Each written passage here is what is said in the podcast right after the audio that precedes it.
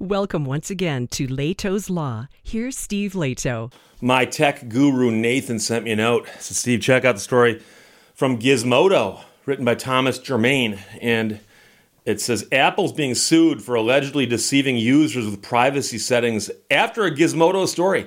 So, this is one of those things if you write stuff on the internet or you put up videos, you do anything like that, when something happens as a result of your story or shortly thereafter, which you may have inspired, you kind of look at it and go, I wonder if we helped on that. But uh, Gizmodo ran a story saying something was happening, and somebody has now filed a lawsuit alleging that that thing has happened. so, researchers found that Apple collects iPhone data even when the company's own iPhone analytics settings explicitly promises not to.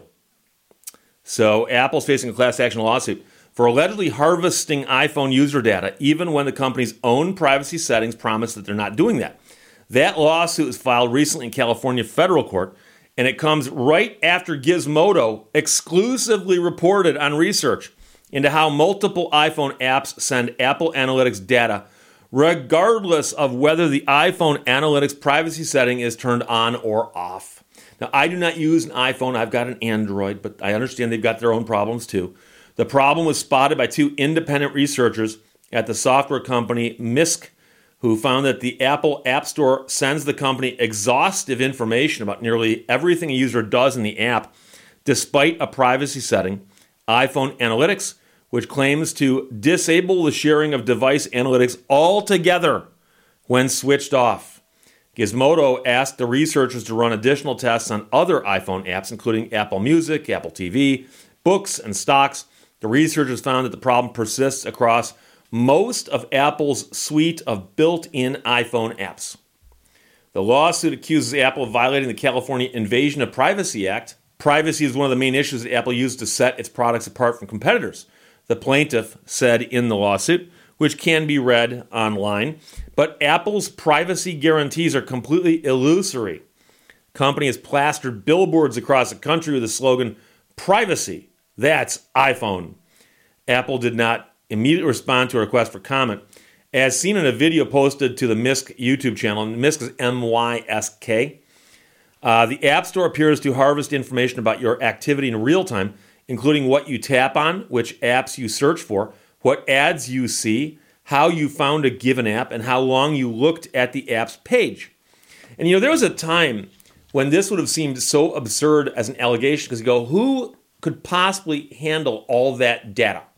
And then you discover that, oh, they've got ways of handling it and storing it and researching it and sifting through it. And now storage is not that big of a problem. So Apple's privacy settings make explicit promises about shutting off that kind of tracking. But in the tests, turning the iPhone analytics setting off had no evident effect on the data collection, nor did any of the iPhone's other built in settings meant to protect your privacy from Apple's data collection. And it makes you wonder if they knew about this uh, and just figured, ah, it's just easier just to say we're doing it, but we're not doing it. Or if somehow they didn't know about this and there's some kind of weird glitch in the system.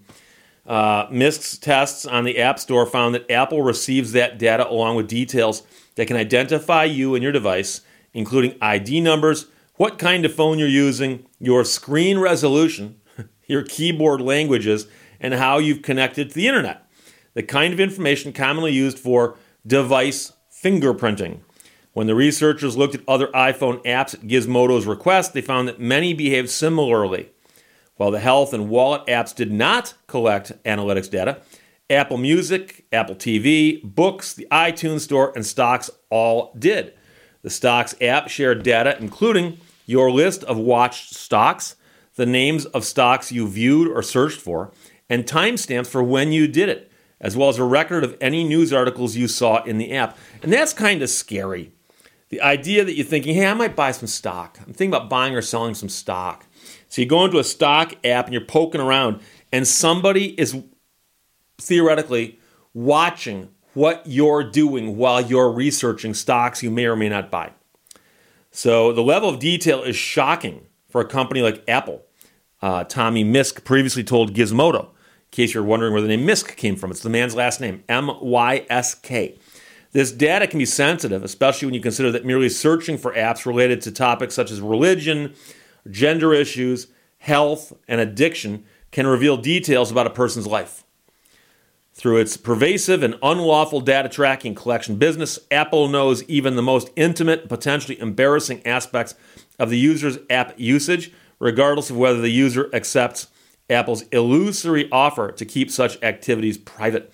And I was joking not so long ago about that dumb scam where they send you an email and they go, I've sent you an email from your own email address. So obviously, I've hacked all your devices and I, I, planted some Trojan malware on your device a while back, and I know everything that you do, everything. I'm going to reveal it to all your friends and family because I got that too. And and you know you have to send me some Bitcoin, but there's a hacker code, and if you pay me the Bitcoin, I won't do it. And it's a scam, obviously.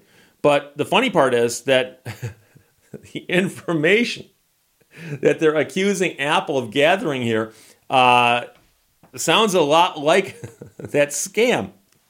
But this is, of course, allegedly a real big company doing it. And it's it's a scary concept. But I can tell you also, I was talking to somebody just the other day, just the other day, and um, somebody I know who it was, but somebody was working on something at my house, and they backed over a little tree. It was about this tall, a little cedar tree. I don't know what is that, but four and a half feet tall, maybe. I could stand up and figure it out, but I'm a busy man. So, guy in a truck ran over a tree and hey, accidents happen. You know, you got to break some eggs, as they say. So I, I, I, I had this. I had to say a few words and chop the tree down. Tree's gone now. And I mentioned, I said, well, you know something. It wasn't that big of a tree. Uh, I've had worse things happen. Uh, so I'll probably just plant another one. And about an hour later, I sat down, was watching some television, and I'm scrolling through Facebook and every ad I see is from companies offering to sell me trees. You can buy trees. Did you know that we can send you a tree? You want a tree about this tall in Michigan? We can get you one of those. We can ship it to you. It came because I was speaking about trees near my phone. I know that. I know that's what that was. And I remember years ago I did did a video on this. And I'd mentioned that I had bemoaned the fact to a friend of mine that Cold Stone Creamery, there had been one near where I lived, and it went out of business. They were no longer there. But Cold Stone Creamery is still around. They simply closed that one branch. I don't know their franchises or what they are, but that, that one left. And, and I know why. I liked it, but didn't like it that much to the point where I was going there like every day. I'd go there once a month or something, you know, and apparently that wasn't enough to keep them in business.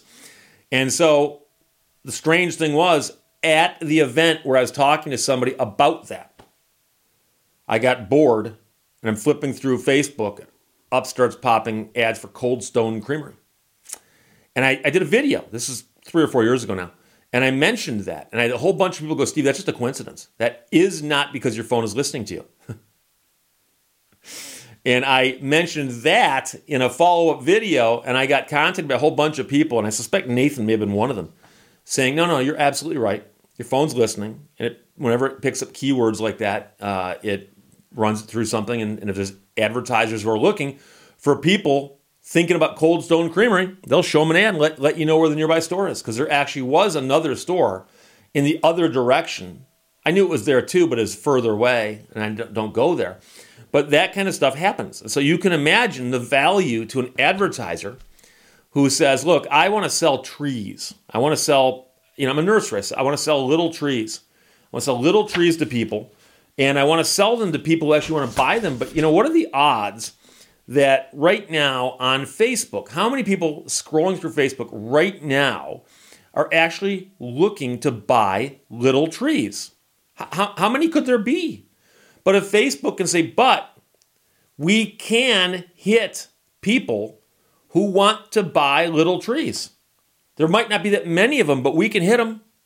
And that's the interesting thing. I worked in radio for years. And in radio, I, I, I, knew people in sales. I never did radio sales, but I know people who work in radio sales departments. So I'm very familiar with how that works. And they would say things like between 6 o'clock and 10 o'clock, Monday through Friday, we've got this many listeners in this demographic men this age, women this age. You got so many of them are going to hear at least a part of the show between 6 and 10 a.m. the morning show. So if you want to hit women between the ages of 18 and 34, and you run ads between 6 and 10 a.m. on our morning show for a full week, it's a very good chance that those women in that group will hear at least one of your ads. Think about that shotgun approach right there. You've got to run ads for an entire week and you're and you're hoping to hit people in a demographic, but you don't know if you did. And by the way, you don't know what those people want to buy. You know, and so I mean I've worked at radio stations where the demographic was of such a sort that they might go to bars, for instance, or nightclubs. And so you get a lot of bar and nightclub advertising in the afternoon show and the evening show.